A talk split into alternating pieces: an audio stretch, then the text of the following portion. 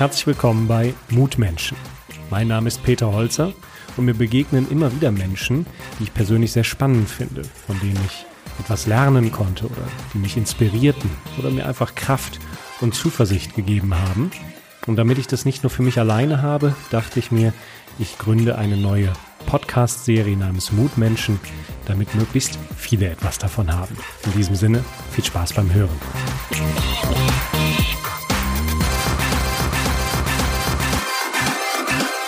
Heute habe ich einen Unternehmer bei mir im Podcast, mit dem ich schon das eine oder andere gemeinsam gemacht habe. Und er ist für mich ein Mutmensch, weil er nach 28 Jahren Angestellten-Dasein eigentlich alles hätte entspannt in die Zielgerade laufen lassen können. Doch er hat sich entschieden, äh, das Unternehmen, in dem er so lange gearbeitet hat, zu kaufen. Da werden wir dann in Ruhe darüber sprechen, was ihn da getrieben hat. Klaus, schön, dass du da bist. Ja, hi Pete, ich freue mich bei dir zu sein. Ja, Unternehmer sein auf der Zielgeraden. Normalerweise machen die Menschen das ja früher. Äh, aber bevor du überhaupt dahin gekommen bist, ist ja eine ganze Menge in deinem Leben passiert. Und wenn wir mal in deine Kindheit schauen, dann sah das ja völlig anders aus. Denn äh, aufgrund deiner familiären Situation, ich sag's mal so salopp, wurdest du ja überhaupt nicht gefördert. Wie, wie sah denn deine Kindheit aus? Wie war denn dein Familienleben früher? Ja, wenn ich ganz weit zurückgehe, wo ich mich so noch ein Stück weit dran erinnern kann, ich bin auf dem Bauernhof groß geworden. Wir haben damals äh, in so einem ganz kleinen Kotten gewohnt. Die Kinder mussten damals schon mit anfassen auf dem Bauernhof. Das war normal Standard. Äh, da war immer zu wenig Essen. Also meine Eltern oder meine Mutter hat mich dann immer losgeschickt mit einem kleinen Zettel in der Hand und hat gesagt, guck mal Klaus, geh mal zu dem Kaufladen hin, gib den Zettel da ab und sag, ich zahle dann halt äh, am Ende der Woche. So, das hat mich eigentlich durch meine ganze Kindheit begleitet äh, und das fing halt da schon an. Zum Beispiel. Also du warst sozusagen der Überbringer der heiklen Botschaft im Geschäft. Genau, absolut. Ich hatte den Zettel mit den Einkaufssachen, die dort äh, zu besorgen waren und im Regelfall habe ich es auch gekriegt, manchmal nicht, aber im Regelfall habe ich dann die Sachen bekommen. Mhm. Puh, das ist ja schon eine harte, harte Kindheit. Äh, Im Vergleich zu der Welt, in der die meisten zumindest heute leben dürfen, ist das ja schon fast unvorstellbar.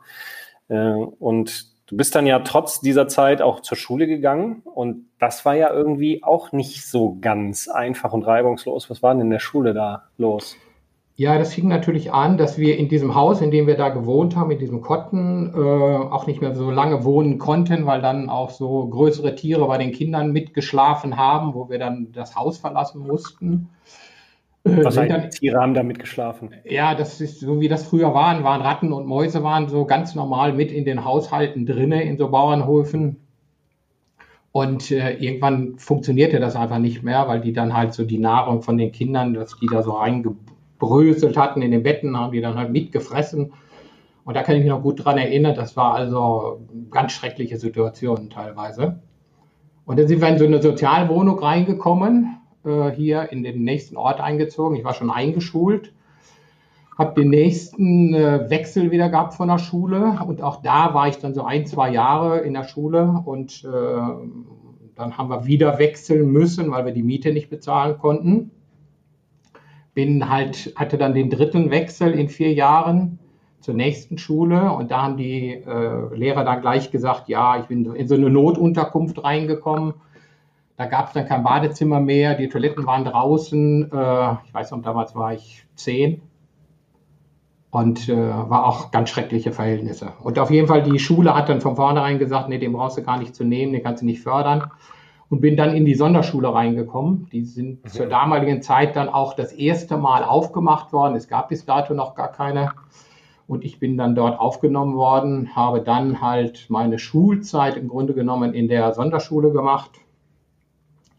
Äh, da waren dann auch endlich mal Lehrer, die äh, mich gefördert haben, die also gesehen haben, okay, irgendwas steckt da schon drin. Für mich hat dann irgendwie Schule dann auch Sinn gemacht so was so in der Schule abgelaufen ist, was so um die Schule herum war, war dann nicht so toll. Ich habe dann halt mit. Äh, Aber was heißt nicht so toll? Ja, ich hatte unter anderem natürlich auch weiterhin das Thema mit der äh, kein Geld, wir konnten uns nichts erlauben. Klassenfahrten, die gemacht worden sind, konnte ich nicht mitmachen, weil die Eltern halt kein Geld hatten oder Die Kirche hat das damals bezahlt für mich. Äh, das waren alle Sachen, die waren nicht gut. Und das Schlimme war so diese Busfahrt, diese Busfahrten, die ich gemacht habe. Das, die, ich bin eingestiegen in so einen Bus und während. Was meinst du mit Bus? Schulbus? Schulbus, genau. Pendelweg? Ja, genau. Und da bin ich halt eingestiegen jeden Morgen. Und jeden Morgen halt habe ich da so eine Tortur durchlitten, weil alle Schüler von der Realschule übers Gymnasium oder die Hauptschüler sind alle dort in den Bus eingestiegen und ich war dann der Sonderschüler und bin dann halt im Grunde genommen als letztes auch ausgestiegen. Anfang gleich der Erste, der eingestiegen ist und der Letzte, der ausgestiegen ist. Und da beginnt natürlich diese totale Brutalität von Kindern mit Hänseln und dergleichen. Das waren Zeiten, die haben mich geprägt. Gut, Kinder haben da ja eine erbarmungslose Ehrlichkeit, die Absolut. dann oft auch sehr hart ist und verletzend. Ja. Das heißt, äh, du warst so eine, warst ein Außenseiter, der ähm, so ein Stigma weg hatte. Ähm, wie bist du denn damit umgegangen? Erinnerst du dich da noch dran? Weil das sind ja bestimmt äh, brutal schwere Zeiten. Jedes Mal, wenn man an diesen Bus denkt und da wartet und dann kommt wieder dieser ganze Mob äh, und, und, und lästert über einen und, und haut un, unfaire Sachen raus. Ja, also das ist natürlich halt, irgendwann habe ich gemerkt, dass halt, okay, auch meine physische Kraft, ich war jetzt nicht der Schwächste, ich hatte schon, sage mal so, für mich gelernt halt, okay, das ist schon wichtig, dass du dich auch durchsetzt. Und irgendwann habe ich das dann halt äh, für mich auch entdeckt, dass du halt mit deiner körperlichen Gewalt halt das eine oder andere regeln kannst. Und dadurch habe ich es für mich erträglich gemacht. Oder bin dann halt auch in so Heute sagt man so Motorradclubs, bin dann so mit so einer Clique zusammengekommen. Und in dieser Clique hatte ich dann erstmal einen Platz. Da war ich dann auch wer, weil da waren viele von, sage mal, von meinem Umfeld drinne und äh, ja, wir sind dann so zusammen dann im Grunde genommen halt durch die Weltgeschichte gelaufen und da hatte ich mit einmal dieses Standing, weil du diese Jacke anhast, hattest, heute nennt man die ja Kutte, die hatte ich dann auch an und äh, dann ließ das alles nach, ne? weil die Kinder dann auch sagten, okay, damit wollen wir jetzt mal keinen Ärger haben. Und so habe ich dann eine ganz gute Zeit durchlebt, weil ich in dieser Gruppe drin war. Ne? Okay, das heißt, äh, diese Gruppe hat dir dann Stärke gegeben und auch ein Zugehörigkeitsgefühl. Absolut, all das, genau. Jetzt hattest du ja äh, zumindest mal so den Gedanken, auch eine Lehre zu machen nach der Schule. Äh, das klappte dann aber auch nicht. Warum ging es denn da nicht weiter? Ja, das war natürlich auch, damals war das auch normal. Die Eltern haben gesagt, hör mal Klaus, du bist jetzt äh, 14, du gehst jetzt, hörst jetzt bald auf. Und äh, wie das dann so war, unterstützte man dann auch das Elternhaus. Und dann haben meine Eltern, obwohl ich einen Lehrplatz hatte, mein Lehrer hatte damals für eine Lehre, äh, für einen Lehrplatz gesorgt, äh, auch für eine Rückkehr eigentlich hätte wieder zurückgehen können zur Schule, normal Hauptschule oder Realschule.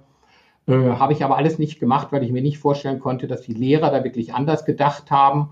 Und meine Eltern haben gesagt, du gehst jetzt arbeiten und machst ganz normal hier, verdienst dein Geld und gibst deinen Teil, den du verdienst, gibst du jetzt ab, um hier halt äh, den Haushalt mit zu unterstützen. Ja, und so ist es dann auch gekommen. Ich habe dann mitgeholfen.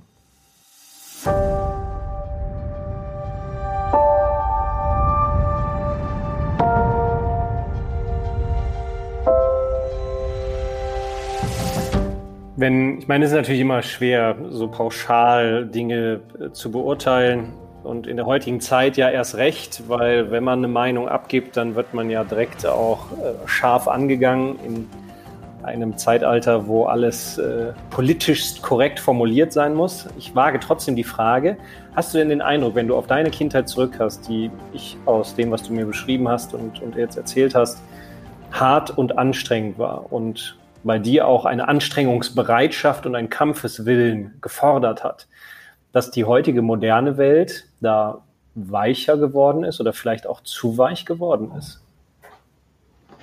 Ja, in jedem Fall, also das, was ich durchlaufen habe und wenn ich da heute hinschaue, was, äh, ich habe hier auch einige Lehrlinge zum Beispiel, die sind dann erstmal 20, wenn die dann mal einsteigen in der, Lehr in der Lehre, und schaue mir das an, was die heute halt äh, so mitbringen und was für Themen die haben. Das sind schon andere. Und dieser, wenn du reine weg über diesen Kampfeswillen sprichst, dann muss ich sagen, das ist gar nicht da. Also dieses, ich krempel die Ärmel hoch und ich setze mich ein, das, das ist heute nicht da. Aber das hat, hat nichts mit den Kindern zu tun oder mit den Heranwachsenden zu tun oder weniger.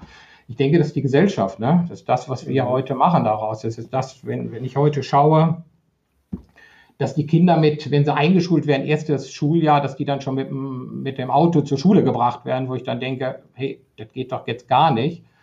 Und so wird dann so ein Kind halt dann 20 sein und hat eigentlich noch gar nichts großartig erlebt. Also diesen Widerstand konnte das Kind noch gar nicht üben.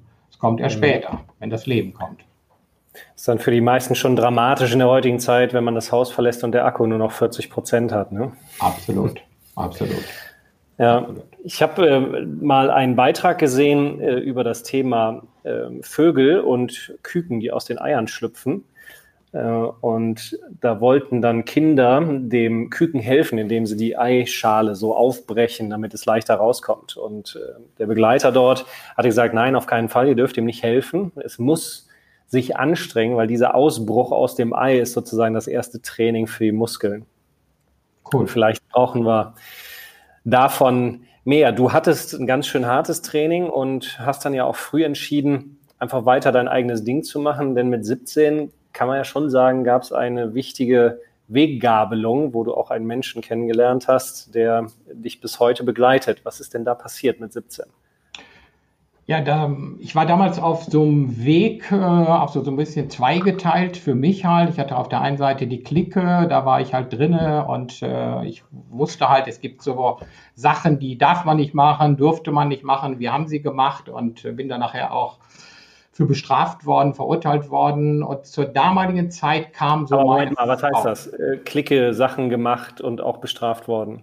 Du ja, darüber reden? Einfach das, was so passiert in so einer Clique halt, da schlägt man sich dann schon mit anderen und man nimmt das eine oder andere schon mit. Also alles, was so in so einer Clique auch heute abläuft, in so einer Bande, wie das so früher hieß, äh, war da halt auch, also Standard. Ähm, und da musstest du natürlich auch mitmachen. Da gab es natürlich Ansätze, wo die gesagt haben, ja, Klaus und morgen, heute Nacht fährst du mit und wir machen das und das und das, wo ich jetzt nicht so drüber reden möchte, aber die gab es da ganz normal.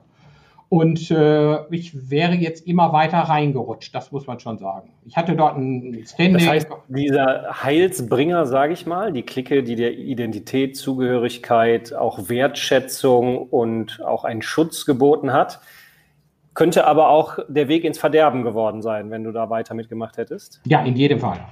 Ja, in, je, in jedem Fall. Also da gibt es keine zwei Meinungen für mich, sondern das wäre ein größeres Thema geworden und ich habe es ja dann nach abmildern können, weil ich dann halt auch einen anderen Weg eingeschlagen habe und ich konnte dem Richter damals beweisen, dass ich echt einen anderen Weg eingeschlagen habe, indem ich halt. Stand vor Gericht, also es ja, sollte ja. auch über dich hart ja, geurteilt werden. Ja, ja.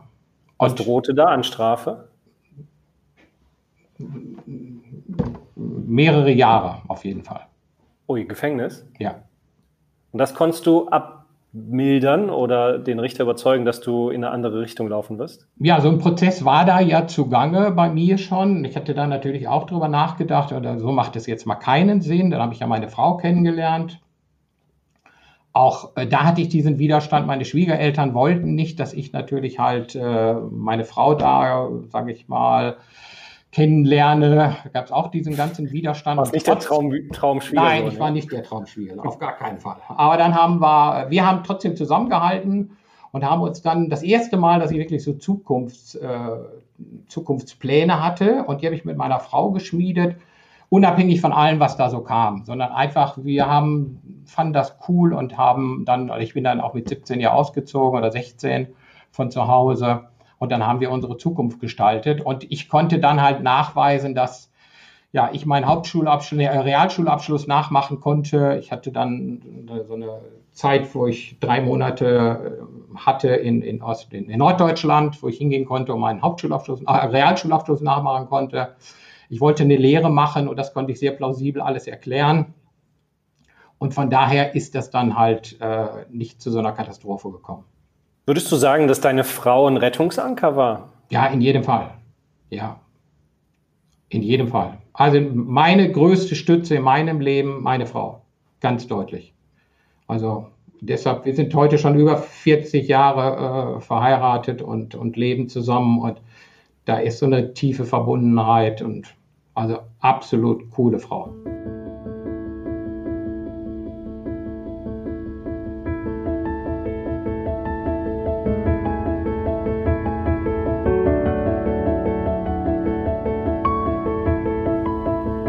Ja, und sie hat dich ja in dieser Zeit, wo es eigentlich gar nicht so gut für dich aussah, kennengelernt. Absolut. Insofern hattet ihr ja schon einen prüfenden Start sozusagen. Absolut. Also das hätte viel, viel einfacher für sie gehen können. Definitiv mit vielen anderen Männern.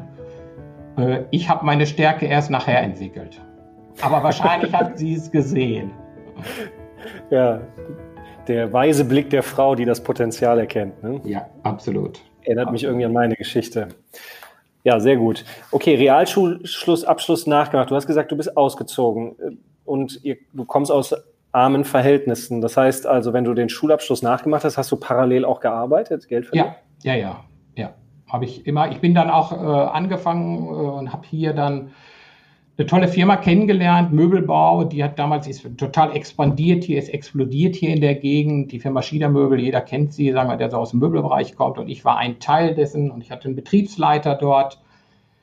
Äh, da kann ich mich gut dran erinnern. Am zweiten Tag musste ich meinem Betriebsleiter erklären, dass ich mir ein C gebrochen hatte und ich habe gedacht, jetzt verlierst du gerade mal deinen Job und das geht doch gar nicht. Und dann hat der nur gesagt, eine ganz coole Geschichte, weil ich habe ihm die Wahrheit gesagt und ich habe ihm gesagt, dass ich mit meiner Frau gestern Abend gedöllmert habe in der Wohnung. Wir sind über Tische und Bänke gegangen und da habe ich mir den Zeh gebrochen, also so wie es auch wirklich war. Und dann hat er gesagt, hoffentlich hast du daraus gelernt. Jetzt warte ich halt, äh, ich weiß gar nicht, vier Wochen oder sowas, äh, bis das alles wieder in Ordnung ist. Und den Typen, den habe ich mir damals so als Vorbild genommen und dem habe ich nachgeeifert, weil ich den Typen so cool fand. Was daran fandst du so cool? Wie, A, wie der mich behandelt hat, der hat mich natürlich auch total gefördert. Ich bin dort äh, halt äh, als Springer ausgebildet worden. Das heißt also, er hat mir die Freiheit gegeben, alle Maschinen und so Hochleistungsanlagen hat er mir gezeigt, wie man die fährt, äh, was man machen muss. Ich habe ganz viel halt über diese Firma gelernt. Habe da meine Lehre auch machen können. Das heißt also, ich durfte die Maschinen benutzen. Ich habe keine richtige Lehre dort gemacht. Das habe ich nach Feierabend alles gemacht und bin dann Aber da gab es ja noch was Spezielles. Auf dem Karriereweg würde man ja normalerweise in dem Berufsweg, den du da eingeschlagen hast, eine Gesellenprüfung machen. Und dafür muss man ja eine formale Lehre machen. Ja. Du hast aber keine formale Lehre gemacht. Ja. Wie ging das denn dann? aber du wolltest trotzdem die Prüfung machen, oder? Ja, genau. Also ich musste natürlich auch Geld verdienen, weil ich natürlich auch das eine oder andere bezahlen musste, äh, zur damaligen Zeit abbezahlen musste. Und äh, deshalb kam das für mich nicht in Frage, dass ich jetzt äh, kein Geld verdiene und bin dann halt hergegangen und habe ähm, geguckt, wo kann ich eine Gesellenprüfung machen in Deutschland, ohne den Gesellen, äh, eine Gesellenzeit zu verleben. Und da gab es in Hessen eine Möglichkeit, die haben das formal gemacht, äh, hatte noch nie einer gemacht wohl und die waren auch die eigentlichen Prüfer dann waren komplett dagegen, aber es gab formal diese Möglichkeit. Und die habe ich dann, bin ich dann angegangen und habe dann äh, meine Prüfung dort abgelegt, theoretisch und praktisch. Und auch gut abgelegt und war dann halt äh, Geselle mit einmal. Das heißt, du hast eine Gesellenprüfung gemacht ohne Gesellenzeit. Ja. ja. Also auch da wieder deinen eigenen Weg gesucht und gekämpft. Ja, ja absolut. Äh, du hast vorhin gesagt, die Prüfer wollten das nicht. Wollten die das wirklich nicht? Hast du da aktiven Widerstand bekommen? Ja, ja, das haben die mir auch gesagt. Ähm, Theorie wäre ja, ist ja schwierig, da können sie ja mal nichts dran machen. Da setzt du dich dann hin und äh, beantwortest die Fragen und schreibst deine Texte da. Aber in der praktischen Prüfung waren die dann schon an meinem Tisch und haben gesagt, eigentlich können wir das hier nicht laufen lassen, weil du hast gar kein, du bist gar kein richtiger äh, Lehrling hier, weil du hast die Gesellenprüfung gar nicht gemacht oder die, die Gesellenzeit gar nicht gemacht. Äh, das haben, haben mir zwei Leute aus diesem Ausschuss damals gesagt. Und du warst ja jung, so Anfang 20 musst du da ja gewesen sein. Da ist ja, man genau. ja auch noch nicht so ein voll ausgebildeter, erwachsener Mensch, zumindest in der Regel nicht. Äh, wie fühlt sich das denn an, wenn da die Prüfer stehen, ältere Leute, die eigentlich ein Jahr wohlwollend, sage ich mal, auch fordern und fördern sollen, die dann auf einmal sagen, weißt du was, Klaus, vergiss es, das hier wird sowieso nichts. Ja, das war schon Kacke. Also anders kann man das nicht beschreiben.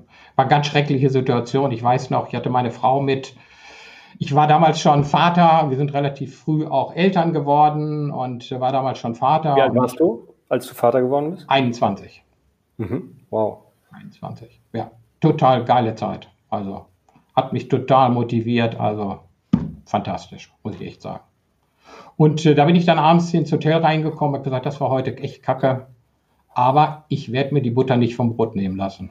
Und so bin ich auch am nächsten Tag dahin gegangen und habe das einfach gemacht, weil letztendlich, wenn du alles dann richtig machst, dann gibt es ja auch keine Chance, dass die da irgendwas tun können. Und das war mir, in letzter Konsequenz war mir das bewusst. Klar. Das ist natürlich ähm, eine spezielle Situation, wenn du weißt, du darfst keinen Fehler machen und alle gucken und die wollen auch noch am liebsten, dass du Fehler machst. Äh, da geht ja einigen dann schon die Klappe zu. Unter diesem Druck können viele heutzutage ja gar nicht mehr arbeiten. Bei der Hälfte des Drucks fallen die ja schon um und äh, sagen, sie können nicht mehr. Äh, aber du hast da einfach weitergemacht. Erinnerst du dich noch, gab es da irgendwas, was dir geholfen hat, in diesem Moment dann auch wirklich gute Qualität abzuliefern oder, oder ist Nein. das zu weit weg? Nein, ist zu weit weg. Nein, ich habe einfach mein Bestes gegeben ne? und das, das ist für mein ganzes Leben so. Ich habe einfach, ich, und das meine ich auch heute, selbst wenn ich Niederlagen einstecke, wenn du das Beste gegeben hast, ist alles gut. Dann, dann, dann ist das das, was du machen kannst. Und reicht das dann immer? Nee, tut es nicht, aber das ist nun mal das Beste, was du konntest und dann darfst du damit zufrieden sein. Gerade wenn man perfektionistisch veranlagt ist, ähm, dann kann das natürlich schnell eine Falle sein, dass man immer unzufrieden ist ich war früher so drauf und das ähm, ging mir irgendwann richtig auf den Keks und dann habe ich genau auch an dem Punkt, den du sagst, angesetzt und gesagt, ich habe einfach das Beste gegeben, was ich konnte. Denn wenn ich es besser gekonnt hätte, hätte ich es in dem Moment ja auch besser gemacht. Absolut. Und Absolut. damit meine ich nicht Fehlerkultur, so nach dem Motto, wir, wir schreien die Fehler herbei, sondern anspruchsvoll bleiben, aber trotzdem gütig mit den Menschen und sich selber vor allen Dingen sein. Ja, absolut. Absolut cool. So, aber das war ja noch nicht das Ende von allen Tests und, und Widrigkeiten auf deinem Weg, sondern später hattest du ja auch eine interessante äh, Situation mit dem Arbeitsamt, die so eine völlig absurde Vorstellung davon hatten, in welche berufliche Zukunft das für dich gehen soll. Ja. Was war denn da los? Gut, ich hatte natürlich weiter vor, halt äh, diesen Betriebsleiter nachzuahmen und der hatte eine Technikerausbildung. Diesen coolen Typen, der ja. dir die, den C-Bruch äh, sozusagen im Augenzwinkern gegönnt hat. Absolut, absolut. Und dann meine ganze Ausbildung. Ich habe dem unendlich viel zu verdanken. Wie ich vielen Menschen ganz viel zu verdanken haben, weil die vieles gesehen haben und haben gesagt, okay, das, ich traue dem das zu. Und äh, wie gesagt, der war Techniker. Ich wollte dann unbedingt die Technikerprüfung machen. Und äh, da musste ich aber zwei Jahre dann für zu dieser Schule gehen. Die konnte ich mir so finanziell nicht erlauben. Ich hab, hätte das so nicht geschafft und hatte dann einen Antrag gestellt beim Arbeitsamt. Du konntest dann einen Antrag stellen und hättest dann ein Darlehen bekommen und äh, das Darlehen hättest du dann halt später mal zurückgezahlt. Das war auch der Plan. Und äh, da musstest du aber einen Test wiederum machen, ob du überhaupt geeignet bist, sowas, eine Technikerausbildung zu machen. Und da hatte man dann festgestellt, nach dem Test, dass ich ähm, ein Aufstieg auf gar keinen Fall, äh, dass der auf gar keinen Fall funktionieren würde. Das heißt also auf dieser Ausbildung, ich hatte ja nun mal meine Gesellenprüfung, da oben was draufsatteln, das geht nicht, das schaffe, das würde ich nicht schaffen können. Und äh, dann haben die mir vorgeschlagen, halt, ich sollte Gärtner werden. Gärtner. Gärtner. Ich hatte Statt nie Techniker. was mit Blumen zu tun. Genau. Ich, ich habe auch keinen grünen Daumen oder was weiß ich auch immer. Und das sind tolle Berufe. Ich finde diese Menschen, die das machen, das sind ganz tolle Menschen. Die haben einen tollen, ne, einen tollen Job, aber nicht meinen. Also geht Hat ja gar nichts mit dem zu tun, was du gelernt hast und was du auch wolltest. Absolut gar nichts. Und deshalb. Und was hast hat, du dann gemacht? Ja, dann habe ich nach weiteren Möglichkeiten gesucht, halt, wie ich das dann hintereinander kriege. Und zufälligerweise, und das passiert auch im Leben halt manchmal zufällig, habe ich eine Allergie bekommen gegen Leim. Das heißt, ich war Holzmechaniker und hatte eine Leimallergie bekommen. Das heißt, wenn ich mit Leim in Berührung kam mit meinen Fingern, dann sind die gleich entzündet und von daher konnte ich meinen Beruf nicht mehr weiter ausüben. Mhm. Und das war natürlich eine super Fügung für mich und äh, das habe ich dann halt auch genutzt. Äh, habe ich dann mit der äh, Berufsgenossenschaft damals gesprochen. Die Berufsgenossenschaft hat dann gesagt, jo, das können wir verstehen, das geht auch nicht du bist ja Geselle, du hast ja alle, bringst ja alle Voraussetzungen mit, dann fördern wir dich und dann habe ich meine Technikerausbildung gekriegt. Bemerkenswert finde ich deinen Kommentar, den du gerade selber dir dazu gegeben hast, dass das eine super Fügung war. Ja. Also normalerweise wäre zu erwarten, wenn jemand seinen Job, den er gelernt hat, nicht mehr machen kann oder darf, dass man dann eher abgefuckt ist und du sagst, es war eine super Fügung. Hast du das damals auch so gefühlt oder warst du da, gab es da auch dunkle Zeiten, dass du sagst, fuck, jetzt kann ich das nicht mehr machen, wie geht's weiter? Oder warst du da direkt positiv und sagst, wow, jetzt kann ich hier endlich weg vom Holzleim hin zum, zur Technikerausbildung? Ja, das war, ich, ich wollte Techniker werden. Also das gab für mich keine zwei Meinungen, sondern mein Ansatz war, die Weiterbildung, äh, mich dort halt weiterzuentwickeln und irgendwann mal halt Betriebsleiter werden. Ne? Das hat sie die ganze Zeit im Auge. Ja, die ganze Zeit. Ja. Das bestärkt ja meine These, dass die wichtigste Frage, die ein Mensch, Mensch für sich klären muss, lautet, wo willst du hin? Wo willst du hin? Also Exakt. diesen Horizont im Auge zu haben. Und ja. dann ähm, kann man zwar mal einen Umweg laufen, aber man weiß zumindest immer, wo der nächste Schritt hin muss, damit man wieder auf Kurs ist. Absolut, unendlich wichtig. So, und dann hast du die Technikerausbildung gemacht und hast dann ja auch gearbeitet und dann gab es ja irgendwann den Herrn Kröger. Ja. Der ja. wieder eine wichtige Rolle spielte, weil es war eine Weggabelung, wo er dich dann auf einen Weg gelockt hat. Was ist denn da passiert? Ja, absolut. Ähm, ich bin nach der Technikausbildung in einem Unternehmen angefangen, was auf der grünen Wiese aufgebaut worden ist, was total schick war. Alles war tipptopp. Das Unternehmen hat es auch schon 50 Jahre gegeben, war schon 50 Jahre alt, aber hatte ich jetzt ganz neu gebaut und da bin ich dann Refertechniker geworden. Hatte auch wieder einen tollen Betriebsleiter, der mich gefördert hat dort. Und der Betriebsleiter wurde dann relativ schnell äh, weiter, aber der, ist dann nach anderthalb Jahren ist er dann weitergezogen, hatte eine größere Aufgabe gekriegt und dann hat mich damals mein damaliger Chef gefragt, hat gesagt, hör mal, du kannst das hier, du kennst die Leute hier, hast ein gutes Standing hier im Laden, willst du nicht technischer Leiter werden? Das war schon mal super. Das habe ich dann auch natürlich sofort gemacht und habe danach gegriffen. Und jetzt kommt, irgendwann kam dann halt die äh, Tochter von dem Georg Kröger, mit der war ich so ein bisschen privat bekannt. Die sprach mich zur damaligen Zeit an und hat gesagt, hör mal Klaus, mein Vater sucht einen, der seine Firma halt führt. Ob du nicht mal mit ihm sprechen willst. Ja, und da habe ich gesagt, jo, das mache ich. Dann habe ich mir das hier angeschaut und das ist eigentlich eine ganz coole, ganz cooles Thema in meinem Leben gewesen. Dann habe ich mir die Firma angeguckt, die war nicht auf der grünen Wiese gebaut, das war alles dreckig, alles schmutzig, das war, ähm, keine Ahnung, alles irgendwie zehn Jahre alt, keine Organisation, das war, eigentlich war es eine Katastrophe. Und das Unternehmen gab es aber schon zur damaligen Zeit 90 Jahre. Wow. Und irgendwas habe ich in diesem Laden gesehen, wo ich gesagt habe, ich tausche die grüne Wiese gegen diese riesen Herausforderung. Und ich habe die Herausforderung angenommen. Und ich muss sagen, der Chef, der hat mich so gefördert und der hat, das ist genau so eingetroffen, wie wir beide uns das vorgestellt haben. Du meinst den Herrn Kröger? Den Herrn Kröger, genau. Der hat diesen Laden zum Fliegen bringen wollen. Das hat der mir super vermittelt, dass er gesagt hat, ich kann es nicht, du kannst es. Der war damals 60 und hat mir vermittelt, äh, ich war damals 30, und hat mir vermittelt, Klaus, wenn du hier hinkommst, wir beide machen was, wir bewegen was. Und dann haben wir in den 20 Jahren, wo wir zusammengearbeitet haben, den Umsatz hier versiebenfacht. Das war eine geile Zeit.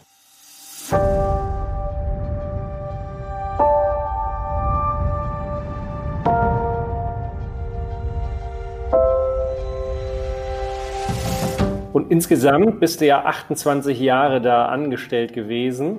Ja.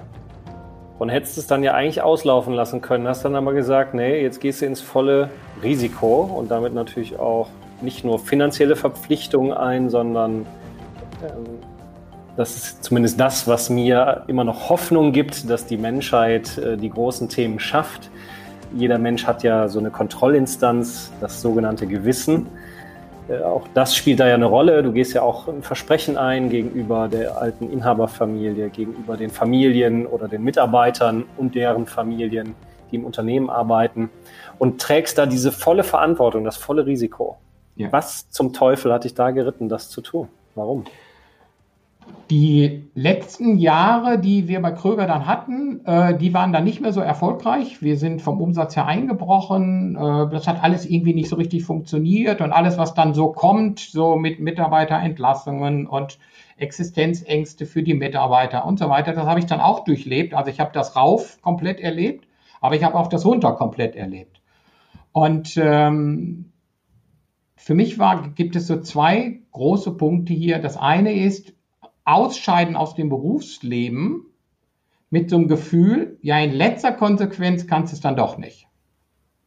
Das war für mich ein total ungutes Gefühl. Also weiß ich nicht, wie ich damit umgegangen wäre, wenn es dann gekommen wäre. Das war immer im Hinterkopf für mich, zu beweisen, nee, dass es doch geht, auch wenn es runtergeht, das zu stoppen und das wieder nach oben zu fahren. Also ein bisschen flapsiger formuliert, du wolltest nicht als Loser vom, von der Spielfläche runter. Absolut.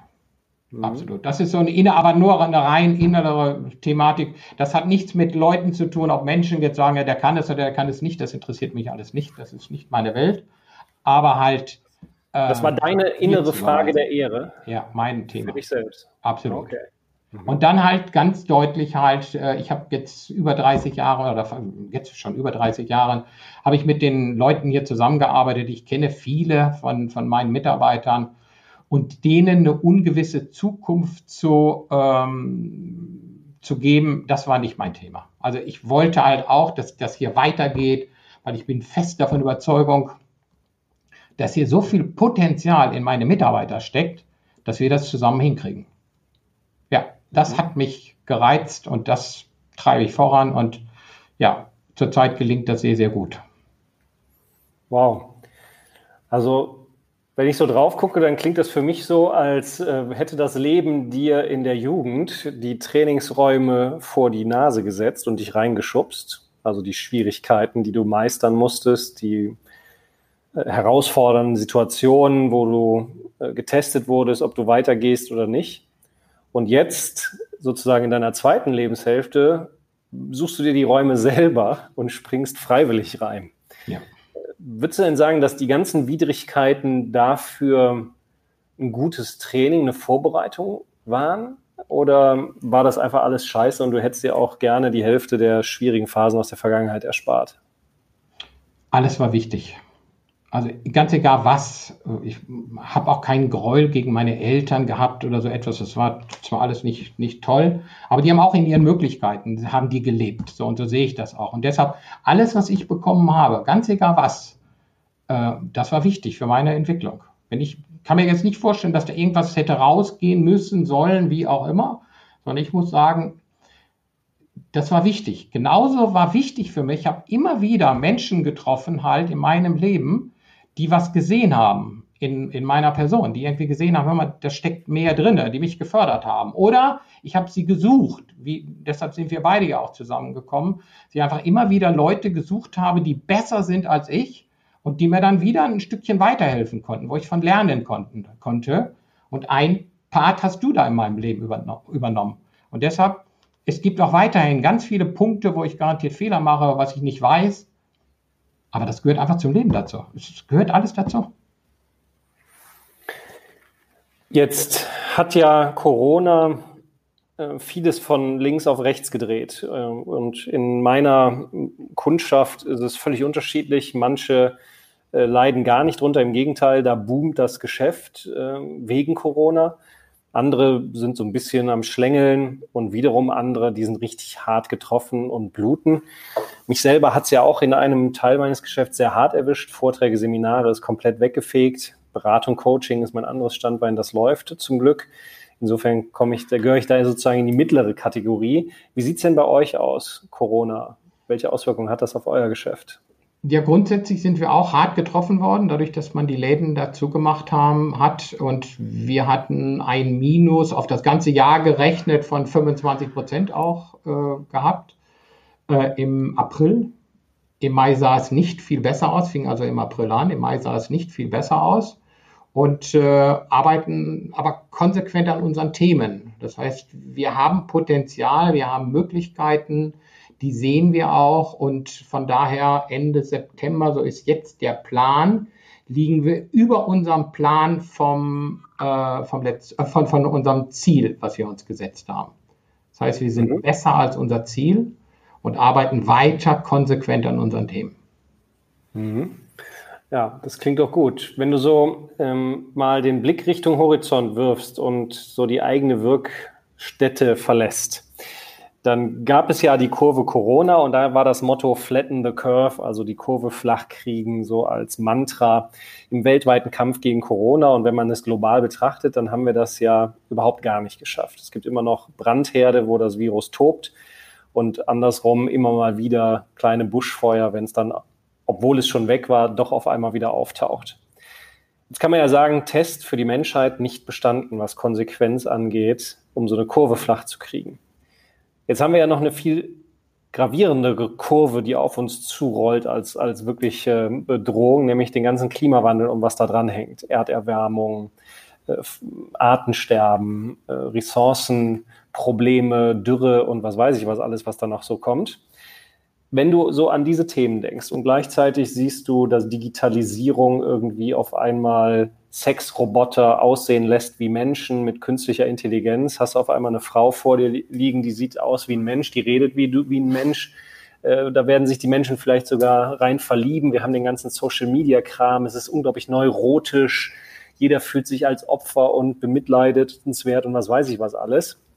Also wenn wir mal auf den ganzen Scheißhaufen gucken, sozusagen, der die Menschheit beschäftigen kann, Woher nimmst du denn Kraft und Zuversicht, morgens aufzustehen und weiterzumachen? Was treibt dich? Ich glaube, die Themen, die wir haben jetzt, die hätten wir schon immer. Ich glaube, es hat in der ganzen Weltgeschichte hat es immer Themen gegeben. wenn ich mir angucke, dass, die, dass wir äh, zwei große Weltkriege hinter uns haben und das ist auch immer so ein, so ein, Thema, Christian Kröger gibt es seit über 120 Jahren, wo ich dann immer wieder sage, wie haben sich die Menschen gefühlt, als die dann in diesem Krieg waren, wo dann alles zerbombt wurde und alles kaputt und keine Chance gab, äh, ja, da kommen wir morgen raus. Nee, es geht erstmal weiter. Ähm, ich denke, wir haben immer Aufgaben gehabt. Und wenn wir konzentriert, jeder für sich und jedes Unternehmen für sich an diese Themen arbeitet und nach vorne guckt und halt auch den links und rechts den Kollegen und Kolleginnen an der Hand nimmt und mitnimmt, wenn wir unsere Aufgaben gerecht werden, unsere Verpflichtungen annehmen, dann haben wir immer eine Chance. Die hatten wir schon immer und die wird es auch immer weiter geben. Also deshalb, ich kann mir nicht vorstellen, dass wir jetzt in einer ganz, ganz besonderen Welt leben, sondern ich glaube, dass dieser, die Geschichte zeigt uns, dass es die immer wieder gegeben hat. Und ich bin der Hoffnung weiterhin, es hat immer Menschen gegeben, die haben es verändert und die wird es weitergeben. Deswegen heißen sie auch Unternehmer. Ja, schönes, schönes Beispiel. Die, äh, das Schöne am Schicksal ist ja, dass es nicht vorherbestimmt ist. Zumindest glaube ich das nicht. Ähm, wir sind keine Marionetten, sondern Schicksal muss gestaltet werden und das liegt in den Händen, was wir jedes, jeden Moment, jeden Tag daraus machen. Ähm, wie sieht das denn aus? Deine Frau, wie findet die denn deinen Schritt aus dem Angestellten-Dasein ins Unternehmerdasein zu wechseln? Hätte die nicht Lust, mehr vom Klaus zu haben, mehr Zeit für gemeinsame Unternehmungen? Ja, in jedem Fall. Also in diesem Fall war es wirklich so, dass meine Frau gesagt hat, als ich dann ihr das kundgetan habe, dass ich halt von angesprochen worden bin, dieses Unternehmen jetzt auch wirklich zu übernehmen. Da hat meine Frau dann gesagt zu mir, ähm, du weißt, ich warte seit Jahren, dass wir das eine oder andere mal mehr miteinander äh, machen und mal mehr Zeit miteinander verbringen. Aber ich weiß auch halt, äh, wie dich das antreibt und was dich halt antreibt. Und hat gesagt, ich werde keine Entscheidung treffen, weder dafür noch dagegen. Ich kann dir nur eins versprechen. Alles, was du machst, werde ich weiterhin zu 100 Prozent unterstützen. Und wow. das war eine geile Aussage. Ja, definitiv. Und so eine tolle Frau habe ich. Ja. Was ist denn das Geheimnis, dass ihr 40 Ehejahre glücklich zusammenlebt und dass das Feuer nicht ausgegangen ist und ihr euch auseinandergelebt habt, sondern dass das Feuer immer noch brennt? Konstant an deine Ehe was tun. Also nicht hinnehmen zu sagen, ja, das läuft ja alles und ist ja alles klasse, sondern halt immer wieder was tun. Und es sind nicht die großen Sachen. Das ist nicht die Weltreise oder was weiß ich auch immer. Es ist der Blumenstrauß, den ich samstags mitbringe oder das ist mal ein Wochenende, wo wir einfach mal hinfahren. Es sind viele Kleinigkeiten. Danke zu sagen oder ich liebe dich. Es sind viele, viele Kleinigkeiten. Ja, so würde ich das sagen. Ja, wow, Klaus. Es sind die vielen Kleinigkeiten, die deinen Lebensweg ähm, so vielseitig und bunt gestaltet haben. Und wahrscheinlich ist jede Kleinigkeit genau wichtig, weil sonst wärst du heute nicht da, wo du heute bist. Ich finde deine Geschichte sehr beeindruckend. Äh, sie ist für mich voller Mut, weil du immer wieder in Situationen warst, wo andere Menschen schon längst aufgegeben hätten, aber du hast immer weitergemacht und gekämpft. Und ich finde großartig, was du alles geleistet hast und dass du vor allen Dingen nie müde wirst, weiter zu lernen und nach vorne zu kommen. Das finde ich echt toll. Weiterhin viel Freude auf dem Weg und es ehrt mich, dass ich dich immer wieder begleiten darf. Danke dir.